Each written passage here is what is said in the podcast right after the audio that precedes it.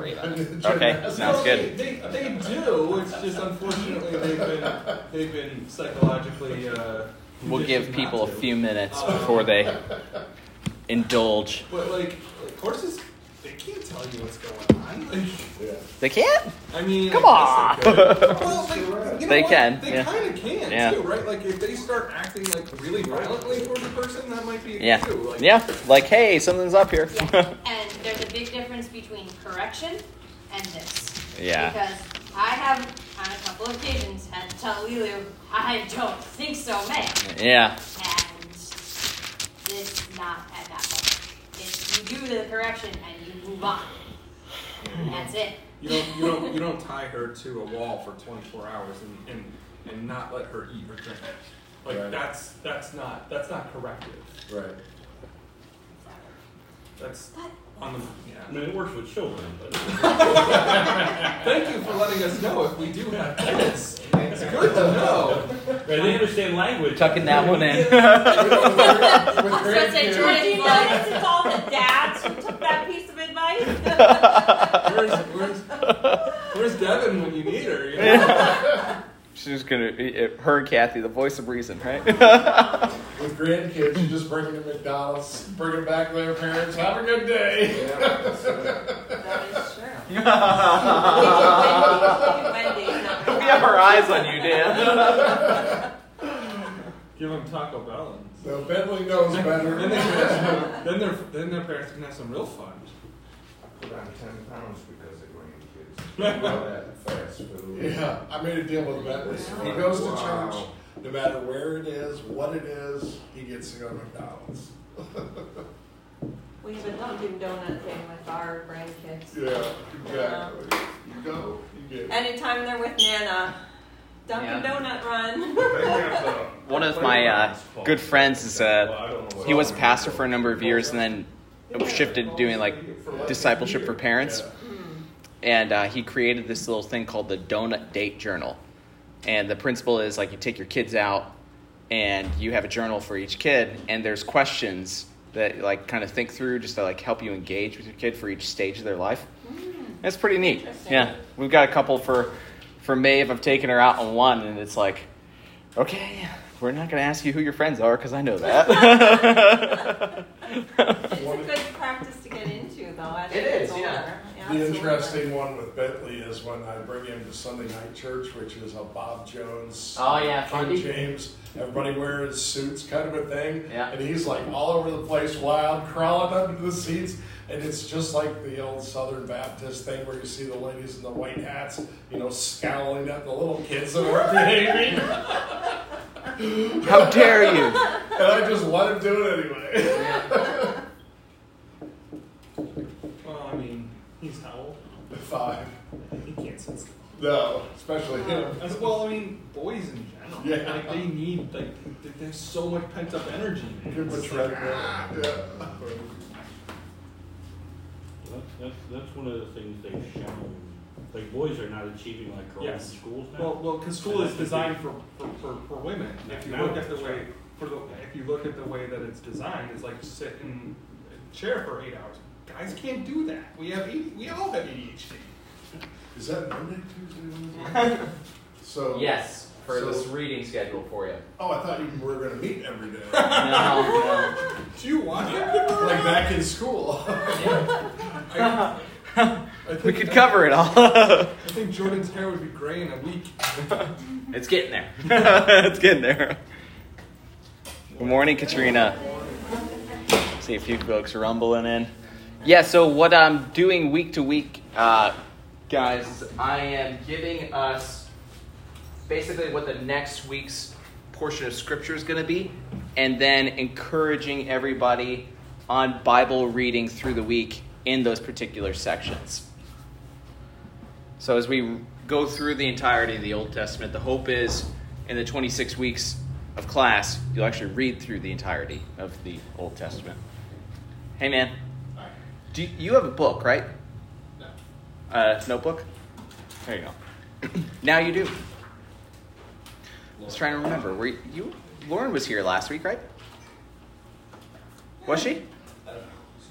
Ah. No, we were gonna do it. Ah, okay, okay. Good morning. Good morning, sunshine. It's sunshine too. Your coffee hit yet? Huh? I'll tell you something on that coffee. Mm. All right. Wait, Explain the Friday one to me. Yeah, so basically, I was just trying to think through like helpful chunks. So, you know, sitting, the idea is at least once during the week, we want to encourage everybody to sit down and read the entirety of the section we're covering in one single sitting. And then, you know, just kind of thinking through from section to section in Genesis. You could break this up further. Eh, it really kind of depends on your reading speed. So I did it this way. This is just my encouragement and then read it all again a second time.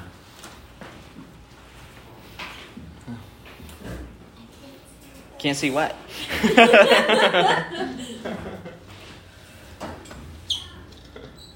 Thank you, sweetie. You're welcome. Good morning. Hi. How are you? Okay. Yeah? Happy Sunday. Happy Sundays to you too. Amen.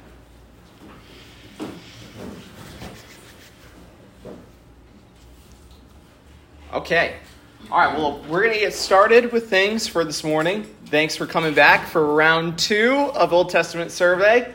Uh, it's great to have you all here this morning. Uh, let us let's gonna let's open up with some prayer, and then we will dive into our passages of study for this morning. This is going to be Genesis one through eleven. Just a reminder: if you were not here last week, um, I want to encourage you to get together with somebody who was to go over the notes from last week. Last week we went over basically doing an overview of the entirety of the Old Testament, and I displayed the message of the Old Testament in three different ways. So I want to encourage you uh, to just go ahead and get together with someone to get notes from that session. We're going to slow down a little bit in our speed this morning from going through the entirety into a smaller portion of Scripture. So um, let's pray together before we dive in. Lord God, you are the creator of all things, and you, as you have created, have declared what you have made to be good. And I pray this morning that we would be reminded of your good creative power and how that power is at work within us and how you have saved. We pray that we would understand clearly the promises that you have made to us in Genesis 1 through 11 and that you would be glorified in our time of studying your word and through our dialogue together. In Jesus' name, amen. Amen. Uh, another note that I want to make uh, just about the class structure and how we're going through the entirety of the Old Testament. I'm going to try to leave some room for questions when I can. Uh, if we can't get around to questions, I'm thinking through other formats Sunday after the service, etc., to address any questions. And I want to encourage you if you think of questions that come up uh, through the different passages we're studying, to write them down and even just send me a note so that maybe like week to week I can kind of get a pile of those, look through them, answer what I can, and then maybe even do the opening couple of minutes just addressing questions from the previous session. Okay, so um, just a, a, note on questions there. They are welcome. And I'm going to try to get to them as much as I can, but we have a lot of material that we're covering uh, through the next few weeks together. So, welcome back. Second week. You guys enjoy last week? Yeah? Good, good. I'm glad everybody's waking up. There is coffee for you, okay? Hot coffee and cold coffee for you this morning. Um, thank you, Devin and Matt, for setting that up for us. That was wonderful. Um, this morning, we're taking a turn from looking at the, the entirety of the Old Testament uh, to narrowing in on a single book, and particularly, we're going to be looking at the first 11 chapters of the book of Genesis.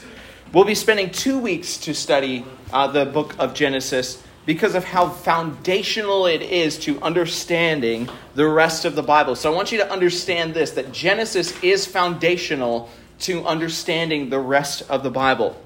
But changing topics for a moment, did you ever experience or ever have the experience of being in a class and taking apart a seed? Anybody do that? Like biology, class? Part of? A seed. A Oh seed. yeah, I did Yeah. that in um, botany class. Yeah, okay. So maybe it was your introduction to like a dissection class, like biology. Uh, what, you, what class did you do it in? Botany. Botany. Okay. Was that a, co- a college course? No. No. It It, sounds a- like a like elective. I, my senior year, all I needed was English. I had to take Ah. For the full year, so I was like, sure, I'll take botany and fashion design and foods.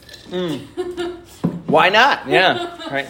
I, I did it in biology, and I if, often ask myself the question like, why do we have to do this? Right. If you've ever been in those classes, you go, why in the world do I need to take this apart? You'd think that we'd be better off learning about like a beanstalk. You know, you can take that and you can use it and and, and grow it for, for food. Um, but there are things that we can learn by looking at a seed that you just don't get from looking at a mature plant, right? Like, I've often said that I'm not a great gardener. When we make uh, things within our garden at home, they often shrivel up and die. And I prefer the kind of annual plants or semi annual, you know, the ones that you just put in the ground and they do their thing, right? Um, but there's something from putting the, the bulb into the ground or the seed into the ground and then watching it grow. There's a difference that we can see very clearly from the beginning to what it becomes.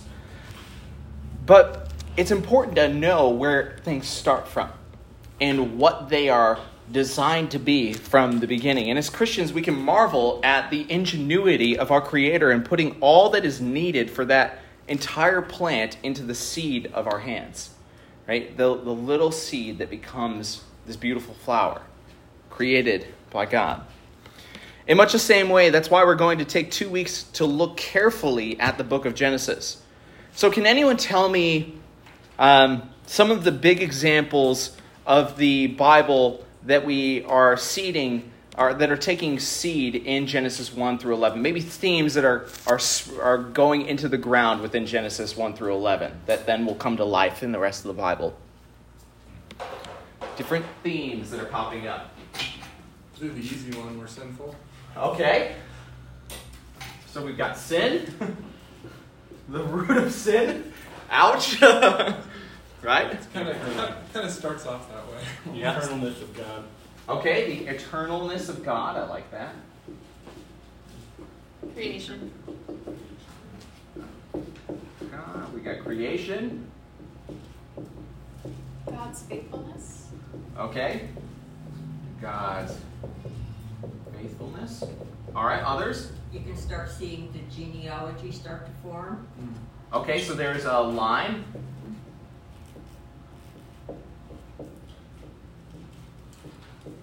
Just for my brain, are you talking about chapters 1 through 11 or Just chapters 1? 1 through 11. Okay. Yep. Language. What was that? Language. Languages. Okay, nice.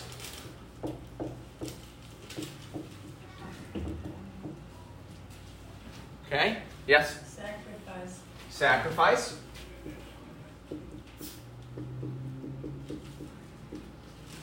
Covenant. Covenant.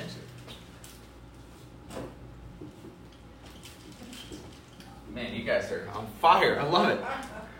Anything else? Maybe one or two more if you got it. I can't. Yep. Destruction. Destruction. Good. I just looked over the flood. I was just asking if that was 1 through 11 or if that was. Okay, so these are some some seed themes that we see developing within Genesis 1 through 11. Um, Genesis 1 through 11 also shows us how in control God is and his sovereignty. Uh, that all the strands of creation and redemption are here at the beginning. You know, creation and redemption. Redemption is promised right after the fall, right? The, the promise that's going to be developed over the rest of the Bible. I mean, you think about the entire Old Testament, promises that God is making to his people aren't fulfilled until we get to the New Testament in the person of Jesus. So we're talking about thousands of years in which we are seeing the development of redemption come to life. Uh, it helps us to understand what God's intent was for his creation, right? There are things like Genesis 1 26 through 28, the creative mandate, okay? That's going to be super important for us to understand the creation mandate. Uh, there are going to be things that are simply there that we can understand what's most important in life. And because of all this, Genesis 1 through 11 is referred to again and again and again throughout the Bible. It's interesting when you think of marriage, let's give this example. What Jesus says about marriage comes from where? From Genesis 2, right? It says, This is what God has done, therefore do not let man separate what God has made. Right? Paul, in his distinction of the relationship between man and woman, husband and wife, what does he go back to? Not a cultural distinguishment, he goes back to a creation mandate. For Adam was formed first, then the woman, right? And it's not just about the order there, but about the creation of what God has made and the distinction of our roles that Adam was created to work the land and have dominion, and Eve was there to be his helpmate. So, even the essential understanding of biblical manhood and womanhood that's talked about in the New Testament finds its root in Genesis 1 through 11. So that's a good starter. We could probably go on and on about this. There are lots of connections. Um, but let me give you a brief introduction to the book of Genesis. Historically, the context for Genesis is actually hundreds of years after the last events described in the book. Okay, so it's important to understand that, that the, the historical emphasis or context for Genesis is actually hundreds of years after the, the last events of the book. This portion of the Bible is written by Moses. As a side note, there has been discussion as to whether or not Moses wrote the first five books of the Bible, and you'll find an answer to that question in the handout entitled Who Wrote the Pentateuch and When later on in our discussion. So you'll see that in your notes. There's a, a handout uh, that's entitled Who Wrote the Pentateuch and When. But back to the, content, uh, the context of this, as Genesis was being written, God was doing something special. He was creating a people of his own by which he would reveal himself to the world.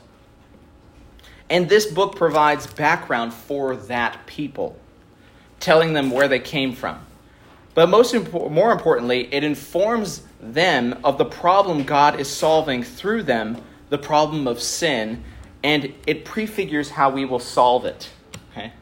So we get to see Genesis describe God forming a people for himself, that he is going to reveal himself to the world through these people, and how God is solving the problem of our sin and how he's going to work through us. Aside from the straight historical context, however, the context of when and to whom the book was written, I'll introduce something each week that's called the redemptive historical context, okay? The redemptive historical context. And what I mean by that is that where this book fits into the larger picture of the Bible. Okay, so redemptive historical context is how does this book fit into the context of the entirety of the Bible?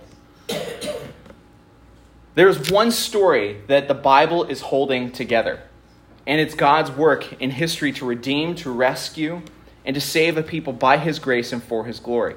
So it's important where a book fits into the long story of redemption. So each week we're going to look back at that question what has God been up to? What has He accomplished in His plan so far? And up to the point where we are studying what is God doing. So the first 11 chapters of Genesis are the very beginning of that history. And in fact, until we hit chapter 3, there is no need for redemption at all. Right? Genesis 1 and 2, we're good. Things are, are looking peachy. In Genesis 3, we got everything falling apart, right? Just two chapters in the Bible, guys, okay? 66 books in the Bible. A bunch of chapters, just two chapters it took for us to ruin it all, okay? Uh, but we will see that this was God's plan to redeem us and to work within us. As we turn to Genesis 3, we'll see that no sooner do our first parents plunge into ruin that God begins to save us from that ruin. And every week we'll be checking in to see where God is in that plan, where He is working within the book and, and story of redemption. So, the theme and outline of Genesis 1 through 11 The theme of these chapters is simple. If you're taking notes, it's this God reveals his character through the world he has created. Okay, say that for you again. God reveals his character through the world that he created. Make sure you have that. Awesome. So let me give you an outline uh, to see within the book of Genesis. So you can just write down these chapter headings here. We'll start filling them in as we go. So we've got chapters, chapter 1 and verse 1 to 2, 3, 2, 4 to 426. Here, I'm going to scoot this out.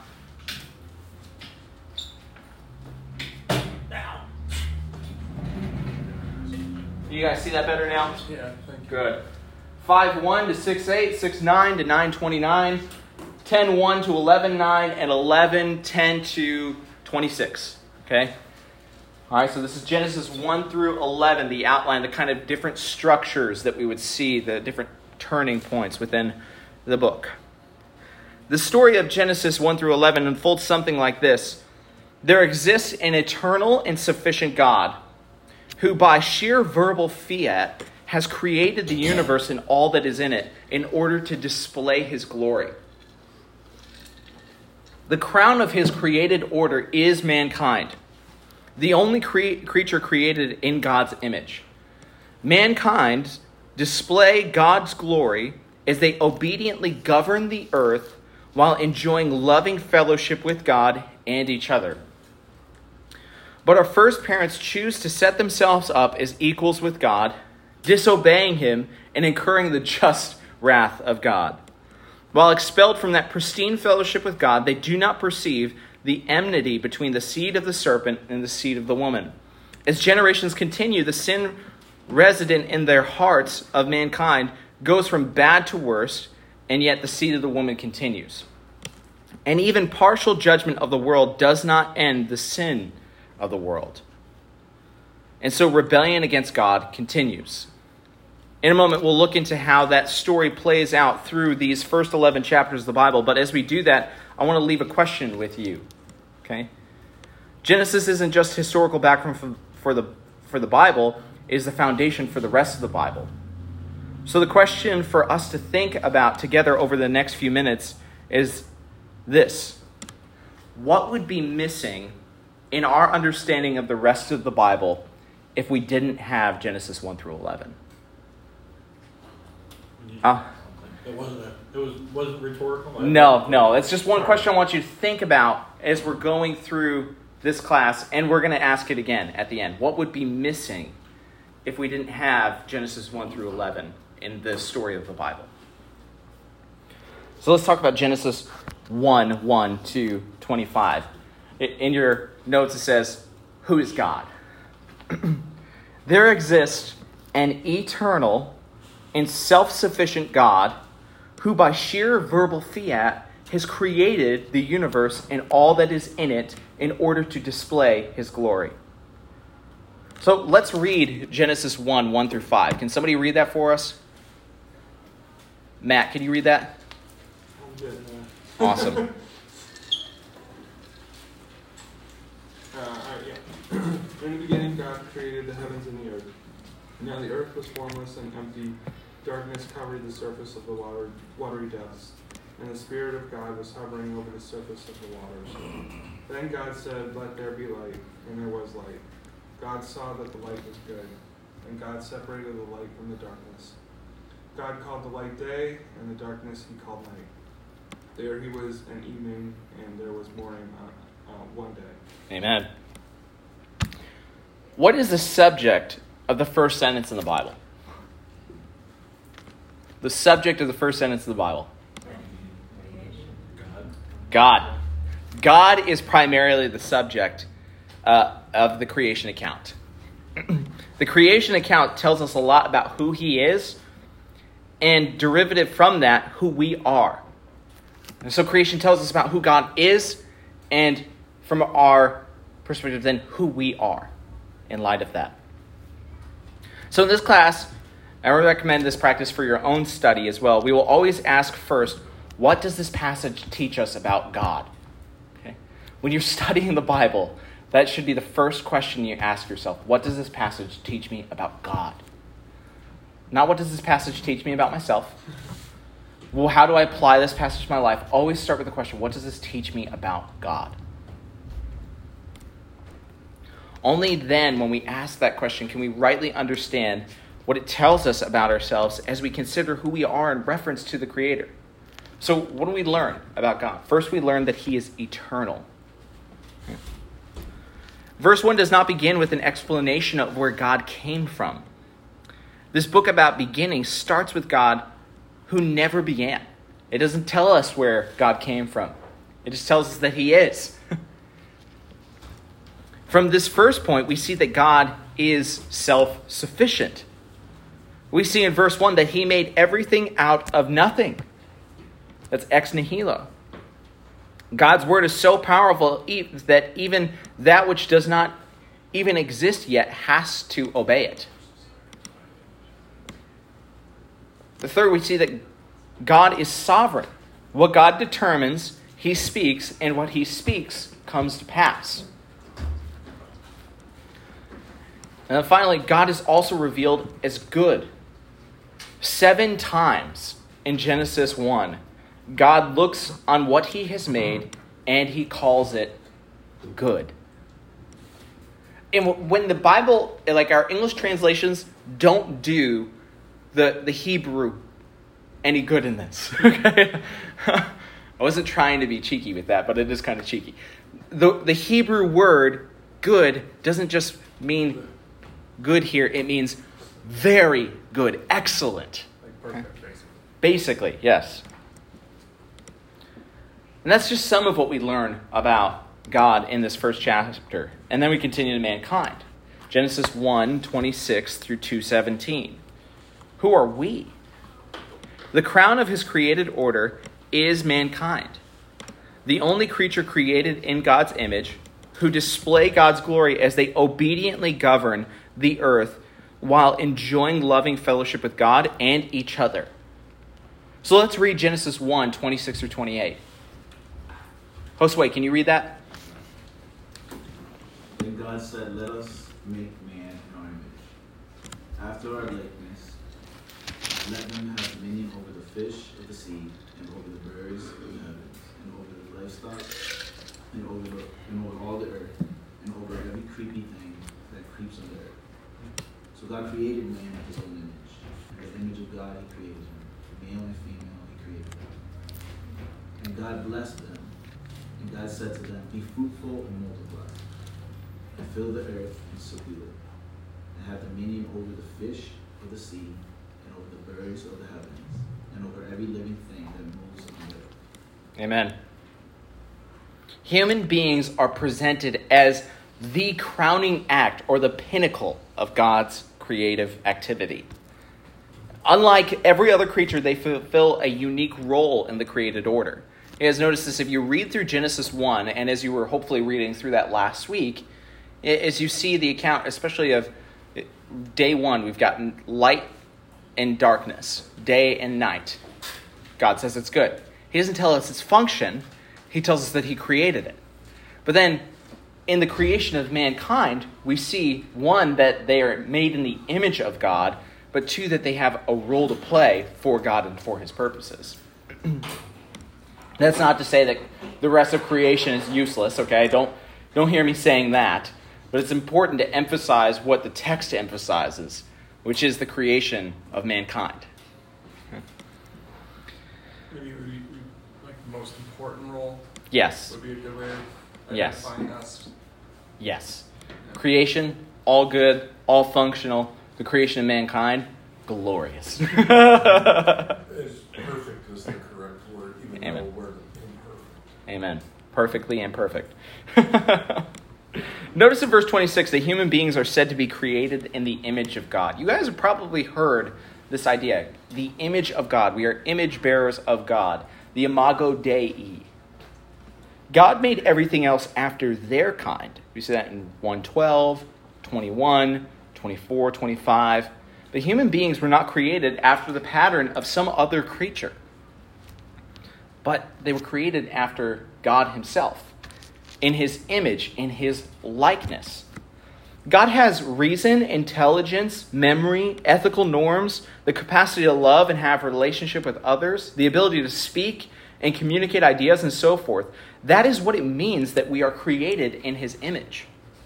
So we have intelligence, reason, memory, ethical norms, the capacity to love and have relationships with others. And so we have a distinct relationship to God in that we have the ability to have a personal relationship with Him. But being made in God's image also carries with it a distinct role in the created order. We are to take these attributes of God, which He has instilled in us, and thereby shine His characteristics over all of the earth. In doing so, we image His glory to the creation.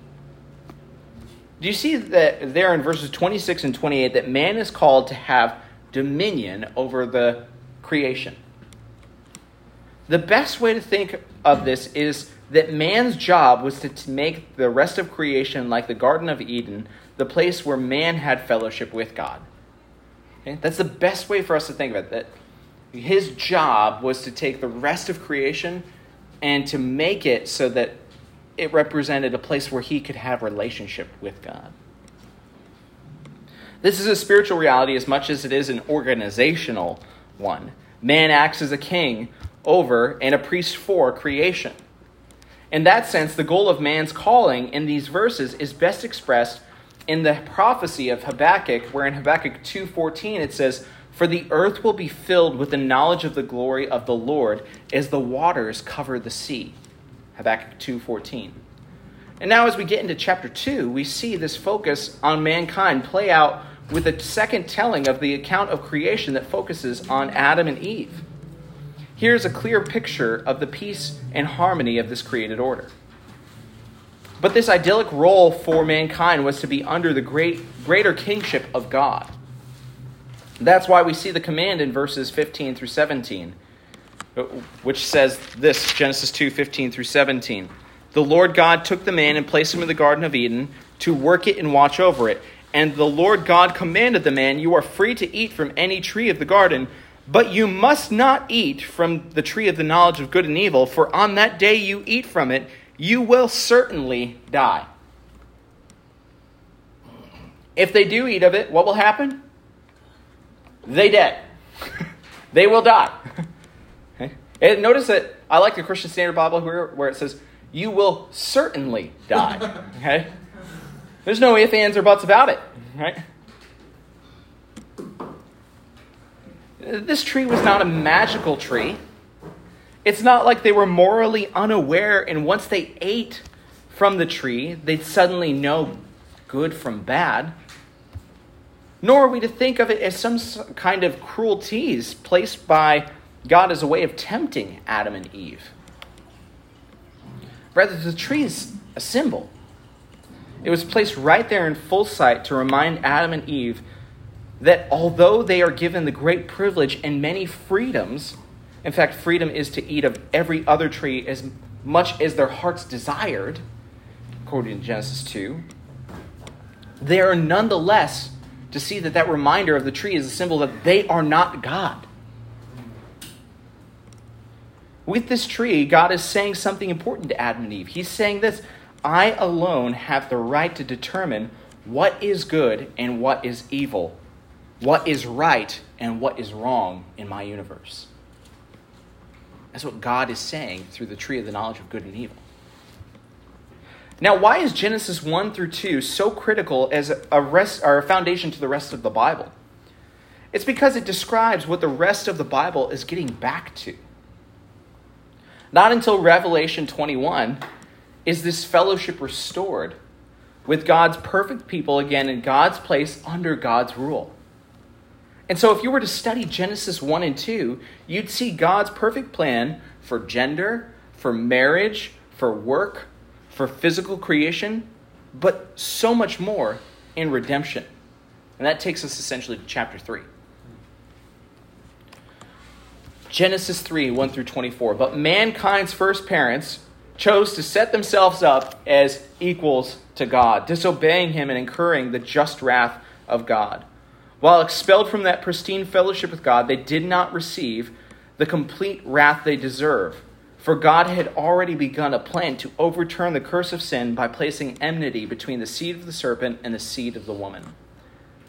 Let's look at verses 1 through 5. Now the serpent was the most cunning of all the wild animals that the Lord God had made. And he said to the woman, Did God really say, You can't eat from any tree in the garden?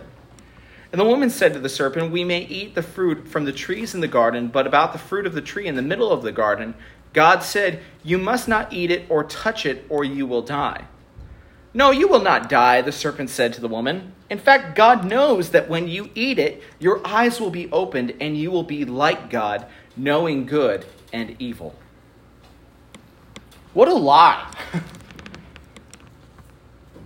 the serpent, of course, is the devil. That we you can get that reference from Revelation twelve nine, and he would have us to think, I am like God. I know what's good and what's evil, what's worthy and unworthy of worship, what's weighty and of great consequence and what's not. It's arrogant. It's idolatrous. Well, literally, it's just insane. But sin didn't work. Both Adam and Eve fall for this lie, and immediately in verses 7 and 8, they are not behaving like gods, but like people ashamed of what they've done. What a lie from the serpent. Now they hide from each other in verse 7, and they hide from God in verse 8. The death that was promised as a consequence in 217 has begun. And how does God deal with these rebels? All of them. The serpent, Eve, and Adam, they fall under God's curse. But there's grace. Adam and Eve are not destroyed on the spot. Think about that for a moment. Okay? They rebelled, and God could have just wiped them all out right there. But He doesn't. He doesn't destroy them on the spot. He gives hope for redemption. Now look at verses 14 and 15. God's word to the serpent. So the Lord God said to the serpent, Because you have done this, you are more cursed than any livestock, and more than any wild animal. You will move on your belly and eat dust all the days of your life. I will put hostility between you and the woman, and between your offspring and her offspring. He will strike your head, and you will strike his heel. God says that he is putting enmity, that is, hostility, to the point of killing each other between two parties. Okay? Enmity means that hostility to the point of killing each other. There are three levels of enmity that are displayed here. The first, it says, is enmity between the devil and the woman. Okay? What does that mean? Well, it means that Satan and the human race are enemies. Satan is not a friend, he does not want our good, he is our enemy. It may not sound like such a great plan of redemption to us if the first thing that God does is make us enemies to Satan. But consider the alternative. The alternative would be to be friends with Satan and therefore per- permanent enemies of God. So God is saying that humanity still belongs to him. Satan cannot steal away his image bearing creatures. They still belong to God, so enmity with God's enemy is a good thing. We see both the negative and the positive in this declaration. The second level of enmity, it says, is where? God says it's between the woman's offspring, literally the seed, and the serpent's offspring, also literally the word seed. A pronouncement that humanity will be divided into two camps. One will be called the seed of the woman, and the other will be called the seed of the serpent. Of course, everyone will physically be descendants of the woman, Eve, since she is the first mother of everyone. But nonetheless, some of those physical offspring of Eve will spiritually be the seed of the serpent. That means that they will think, that they will, like Satan, not obey God, but will, throughout their lives, fall for the deceits of Satan himself. Think of 1 John 1, or 3 8, where it says, He who does what is sinful is of the devil because the devil has been sinning from the beginning. You can also see John 8:44 as a reference for this idea. Others though, outside of the seed of the serpent will seek God. And this verse is saying that there that these two groups are irreconcilable. Think of John 15:9 and 1 John 3:13 is references for that idea. Are these references in the notes, or are we expected to write all this down? Up to you. You're going like three times as fast. Yeah. We got a lot of stuff. So Is there a book, like this is, is there a book that we can read this in so that we can catch all this? Because. I've got audio recordings for you. Okay. All right? We'll have that. You can go back. We'll put it up on the website for you. Okay. Now, the third level of enmity is the most crucial. Look again in verse 15. He will strike your head, and you will strike his heel. It ends by saying those ideas. He will strike your head, and you will strike his heel. Suddenly, God is not talking about a group of people, a line of descendants. Instead, he is talking about one descendant who will deliver the, the fatal blow to the devil and end this enmity. Do you see that there? That he's using single, singular pronouns he and him. Out of the woman's seed will arise one man who will crush the head of Satan, thereby ridding the creation of the deceiver that initiated this whole mess. However, this one seed will not come out of the battle unscathed. It says that his heel will be struck. So, who is this? It's Jesus, of course. See John 1 31 through 33, Colossians 2 13 through 15, and Hebrews 2 14 through 15. It's Jesus that we see in this picture of the one who will defeat Satan. When he's saying heel, he's not saying literally obviously heel. He's saying that it's insignificant, right? Or is that Yeah. Well, it's significant enough that when you think of like a heel injury, right? right. Oh, Lord, have mercy. That's true. Yeah, if you've ever pulled your Achilles tendon, ouch, right? I mean that uh, that's taking people out right now. Sprained ankle. Yeah, so it's enough to to strike him to have a significant blow, but not to take him out. Take him out. Yeah. And that would probably be the death on the cross. Yeah, Okay. yeah. Genesis 4. As cre- generations continue, the sin resident in the hearts of mankind goes from bad to worse. Yet the seed of the woman continues. The rest of the Bible is now outworking uh, the outworking of Genesis 3:15. The three levels of enmity being played out in history. Satan is always trying to destroy, God, destroy God's image bearer. And more specifically, he is using his own spiritual seed to corrupt or destroy the godly descendants of Eve. In this very chapter, we see Cain killing Abel. And so the question that may come to our mind is Has the serpent won? Is the godly line ended? The answer to that is no. In verses 25 and 26, Adam and Eve have another son to carry forward the line that will someday birth the Savior. But as the story continues, we are again and again brought to wonder will Satan win at snuffing out the line? Or will the promises of God be fulfilled? Consider the flood. Was Satan able to corrupt humanity so badly that God would destroy them all? No. By his grace, he delivered one family. Will the promises to Abraham through the line, or through whom the seed will come, fall to the ground because of his wife's barrenness? The answer to that is no. God will miraculously provide a son, even if she's really old in the process. Will the descendants of Abraham be snuffed out by famine? Genesis tells us no. God will send a Savior ahead of them to Egypt and their brother Joseph, and so forth. Finally, it looks as though the devil has won when Jesus is dying on the cross, but that's actually Christ's victory, not his defeat, for there he defeated sin. Genesis 5.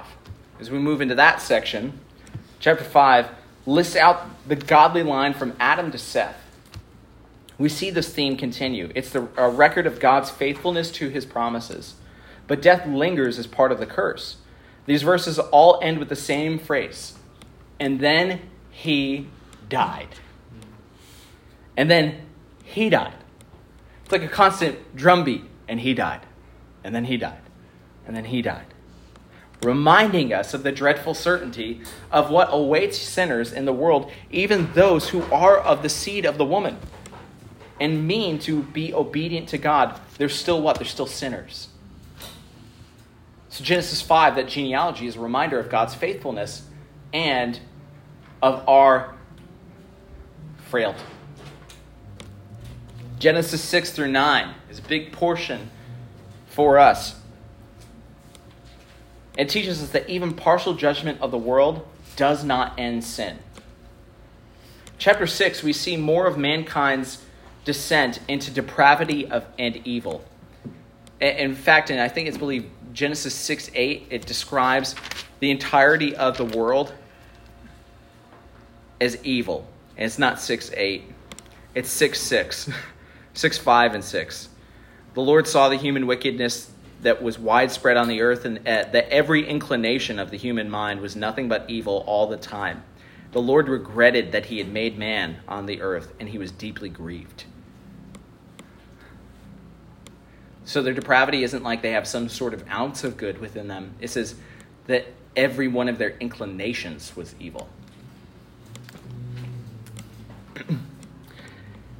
In verse 7, God announces the judgment that he's going to bring to the world. He says, I will wipe mankind, whom I created, off the face of the earth, together with the animals, creatures that crawl, and birds of the sky, for I regret that I made them. But in verse 8, it gives us promise, it gives us hope. It tells us, Noah, however, found favor with the Lord. in chapter 1, verses 6 and 7, we read about how God separated the waters below from the waters above. That is to say, the clouds and the atmosphere. Then in verses 9 and 10, we read about how he separated the waters of the sea to make room for the dry land. Well, now, in this flood account, the sea is bursting forth to swallow up the land, and the skies are dumping all their rain. But again, God's wrath is mixed with mercy, for he will not deliver for, yeah, he will not fail to deliver his promised seed. In the midst of God's wrath, through the ark, God has himself provided a way of escape, and that leads to recreation. Look at Genesis 8 17. It says this Bring out all the living creatures that are with you birds, livestock, those that crawl on the earth, and they will spread over the earth and be fruitful and multiply on the earth. Remember Genesis 1, the command that God gave to Adam to be what? Be fruitful and multiply, fill the earth and subdue it.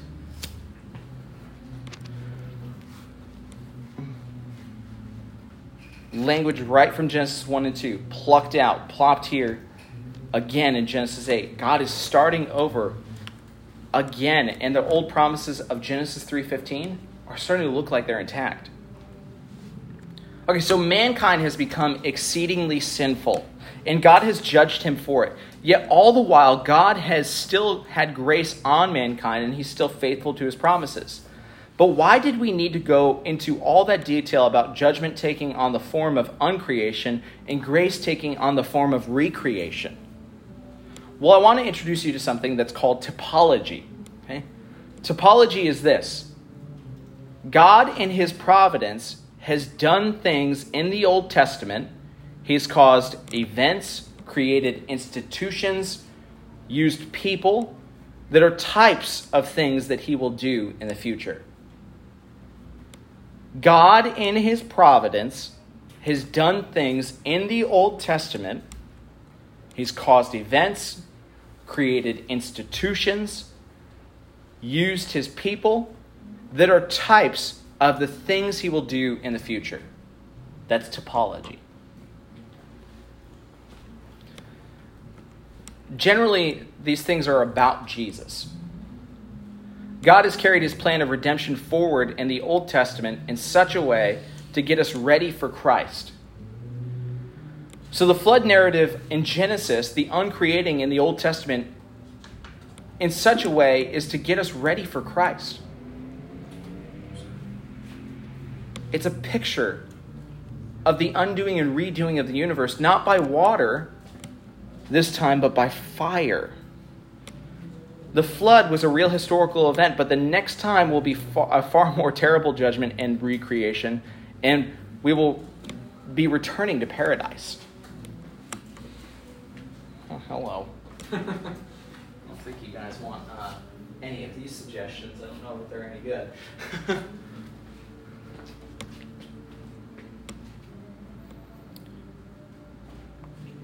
Where? Oh, okay, there we go. At the second coming of Christ, sin will be eradicated for good. I want you to turn for, to, for a moment to 2 Peter chapter 3. Look over to 2 Peter chapter 3. See this in verses 5 through 7 and verses 11 through 13. Verse 5 says, They deliberately overlooked this. By the word of God, the heavens came into being long ago, and the earth was brought about from water and through water. Through these, the world, the world of that time perished when it was flooded. But by the same word, the present heavens and earth are stored up for fire, being kept for the day of judgment and destruction of the ungodly. Then in verse 11, since all these things are to be dissolved in this way, it is clear what sort of people you should be in holy conduct and godliness, as you wait for the day of God and hasten its coming, because that on that of that day the heavens will be dissolved with fire, and the elements will melt with heat. But based on his promise, we wait for a new heavens and a new earth where righteousness dwells. Both historical events and a picture of greater judgment come in the recreation at the end of time. It's a type of judgment, prefiguring the final ju- judgment, and, and that gives us a picture of what typology is. As we move through Scripture, we're going to see many other Old Testament events, institutions, and persons prefiguring Christ's work like this. And we arrived at Genesis 10 and 11. And so, rebellion against God continues. But through creation, uh, but though creation is remade, the problem of sin still remains. We have this glimmer of hope. We're like Noah, he's gotten off the boat, things could be good. We see his call to multiply, fill the earth, subdue it, have dominion. But then Noah and the entire human race show their sin. In chapter 11, the Tower of Babel is where humanity wants a name for themselves. But weren't they supposed to be about the business of promoting God's name and glory and not their own? Furthermore, they, they don't want to be scattered over the earth. And they weren't commanded to multiply, or weren't they commanded to multiply and fill the earth and subdue it? But once again, we see mankind ignoring God's right to rule and foolishly determining his own agenda in the world. And as we expect, God will not allow such mutiny. Their plans are halted, and the nations are created who will not come together again until this part of the curse is reversed when Jesus inaugurates the multi ethnic church. We actually get to see that come to life in the book of Acts. Right? Insert the entire conflict between the Jewish people and the Gentile people come to life, where in Genesis 11, we have all of the world and its diversity together, then dispersed, and it's not until we see the, the church formed again in the book of Acts that all peoples can be brought together under the name of God. Through what? Through Jesus and through what he has accomplished for our salvation.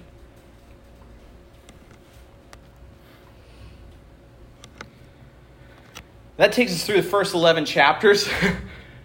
so let's get back to that earlier question, and then I'll, I'll give a couple of minutes for Q&A if I can.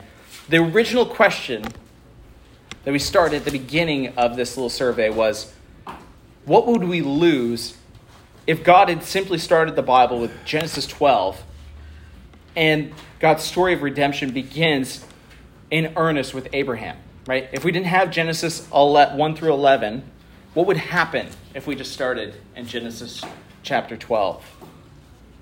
Well, we would lose a few important things, like chapters 1 and 2, God's perfect design, the reality of our past and future, and our guide for the present. We wouldn't have clarity on gender, we wouldn't have clarity on marriage, we wouldn't have clarity on what it means to be image bearers of God, our role and purpose within the world. If we didn't have Genesis 3 through 11, we wouldn't have an understanding of our sin, not at least again until Romans chapter 1, where we see in the Bible that there's a plain description of the absolute and wholehearted rebellion of mankind against its creator. We would miss a lot of very essential foundational truths if we didn't have Genesis 1 through 11. So, what we see is that these, cru- these beginning chapters of Genesis are crucial to what God is going to lay out in the rest of the Bible.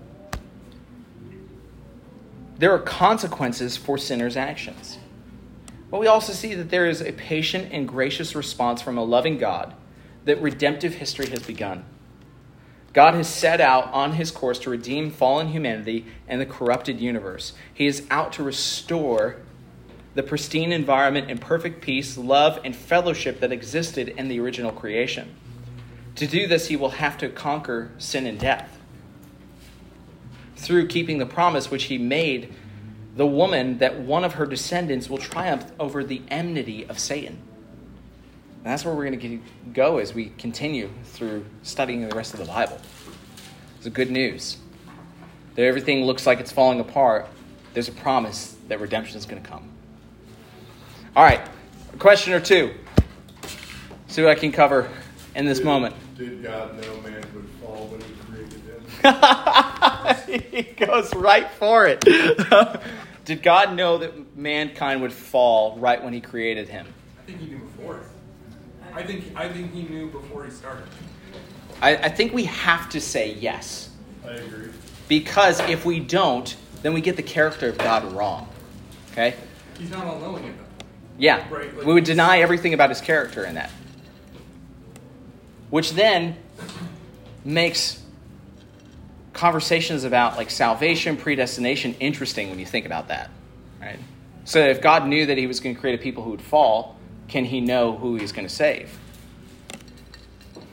I'll leave that to your logical questions. Not to mention Okay. this brings ultimate glory to God because through redemption, and that was the purpose in the very beginning as well. Amen. Yeah, and so what was the purpose? And I think that's really important. What was the purpose of the fall? To show God's glory. That's like mind blowing, right? Why would God allow humanity to rebel against him? So he could display his glory. Oh.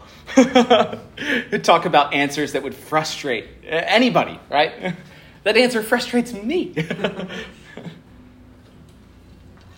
Any questions? Yes. How come God didn't um, wipe down the serpent? That's a really good question, Will. Why didn't God just wipe out the serpent? Well, I think we we see if he wants to show his plan of redemption, show his hope, show his power. I think there's also something that can be said of just as much as we can emphasize God's sovereignty, we can also emphasize here that He has created us with some sort of agency, right? Um, now, the creation of Satan, we can get into a whole conversation of what where we find that in the Bible, what that looks like, what we can understand. Can't really cover it in the next minute or two. but I think ultimately we have to point back again to the purpose of God's redemptive plan. Why did he not wipe out Satan? So he could show his power and glory. That even through rebellion, even through someone who wanted to destroy everything that he created, nothing could create his image or destroy his created image. That he would he would show his excellence and his glory through it. Yeah. I believe also it's a free will, uh, our free will to obey him or disobey, because God cannot tempt anyone, but the devil is a tempter. So in the future, he still tempts us, but that gives us free will to obey or disobey. Yeah, I was about to ask you, what do we do with Job then? Right? Because God allowed Satan to tempt Job. So, No, yeah, that's what I'm saying. Satan Yeah. is still the tempter because God cannot tempt anyone. Yeah. To the scriptures. But he kept Satan so that he can tempt all of us in the future to give us free will. Do we obey God or disobey? yeah. Yeah, I think that the freedom of the will, uh, again, I would say agency, probably over free will, just because I think free emphasizes a maybe a, a state of perfection that we just don't have. We don't have against- perfect freedom. Against his sovereignty too. Yeah. It's to say that he's not in control of what we. Yeah. Martin Luther's got a great book on this called Bondage of the Will. If you want some more on that, go ahead check it out. Um, but yeah, I, I totally agree that there's agency, that there's a will, that we have. Uh, I, I guess freedom is the right word. Freedom to make choices, but that freedom's limited. Uh, It's not perfect, right? Creation. Only the only perfection that we see within the idea of freedom exists in Genesis one and two. Genesis three, there that freedom isn't perfect anymore. So Yeah. I'm, I, I just started thinking and then I went to Job. Does Satan tempt Job or does he test Job? Because in the Bible, Yeah. in CSB, it says test. And I, Yeah. I do think there's a difference there, right? Yeah. Because I, I think Job chooses to allow to be tempted, right? In, in how he responds to some of the stuff that's happened towards the end, Mhm. right? But throughout throughout the time frame of the, the test, if you will, Yeah. where, uh, yeah, it's, it's all testing. Like he's trying to test Job to see where his weaknesses lie. Test temp, I think there, we have a lot of similarity. You Yeah, don't think there's a difference there? I I think there, I think there could be. I think I think But, tempting yeah. is like I don't know. I think there's a difference. Like in the way I've read the Bible, I think there's in my mind I've I've read a difference between the two. Mm, yeah, Um, I don't know. yeah. I'd have to look at the exact wording, uh, not just in the English, but I think in the Hebrew may clarify what word is used in the, the like, the range of its meaning. Right. You know, I don't have that in front of me, and I don't know the word for test or tempt off the top of my head in Hebrew. You, do you know it? No. I can get it to you. Awesome. Yeah. I mean, I could pull it up too, but yeah. I think that'd be that'd be an interesting little word study to see how it's used. Give us a good clarity. One final question. Anybody? Can you uh, give us the stuff you read so that we can reread it because it goes so fast? Like I pers- I actually highly value everything you said. Yeah. I cannot write it all down. Yeah. Yeah, I can try to make that available to you. Yeah. That would be sweet. Yeah. Thank you, sir. You're welcome. Yeah, if you're a reader and not a listener, we will have audio recordings of the, the class, but yeah, if you want some reading material, I'll get you my notes. All right. Awesome. Cool. I'm surprised nobody asked about like the the age of creation. That's, a like- spicy one. Oh, oh whoa, Sway, I set him up. There's lots of conversation around that. How old is the earth? The problem with that is that that requires, first of all, there may not be an actual answer to everybody's question. Well, Yeah. And it would require like a month of class. yes. It would require a lot of coverage of material, but I'm surprised nonetheless that nobody asked about it. So you all must be of a particular camp. We all respected the time limit. Amen. All right, guys. Well, let me pray for us. Um, thanks for joining us. And again, if you come up with any other questions based on Genesis 1 through 11, write them down, send them over to me, and I'll try to address a couple more um, at the beginning of next week's class. Okay. Father, thank you for today. We thank you that you are the creator, God, who has made us in your image and in your likeness. God, we recognize the weight of our rebellion against you. And you could have wiped out all of creation. You could have left us without hope, and you would have been just in doing so.